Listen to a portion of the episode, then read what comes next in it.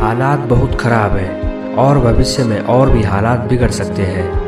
जिस तरह की दुनिया हम इंसानों ने रची है, उसमें नौकरी और कारोबार के बिना काम चला पाना बहुत मुश्किल है।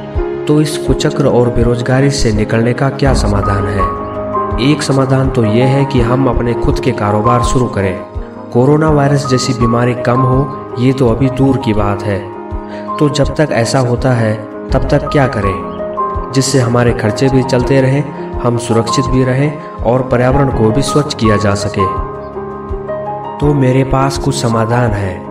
गाँव में मशरूम, स्ट्रॉबेरी, दालें, फल, सब्ज़ी, फूल इत्यादि की खेती की जा सकती है और उन्हें बाज़ार में उचित मूल्य में बेचा जा सकता है।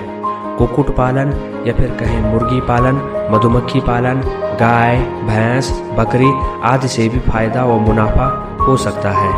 और हाँ याद रहे कि कोई भी बिज़नेस या कारोबार शुरू करने से पहले आपको राय और सलाह ज़रूर लेनी है।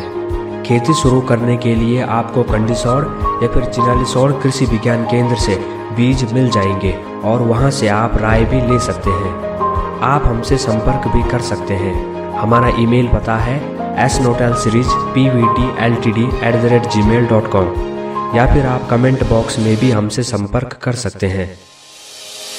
और अब चलते चलते हम इस वीडियो के आखिर में पहुँच गए हैं। लेकिन आज हम जाने से पहले कुछ बातें शामिल करना चाहेंगे।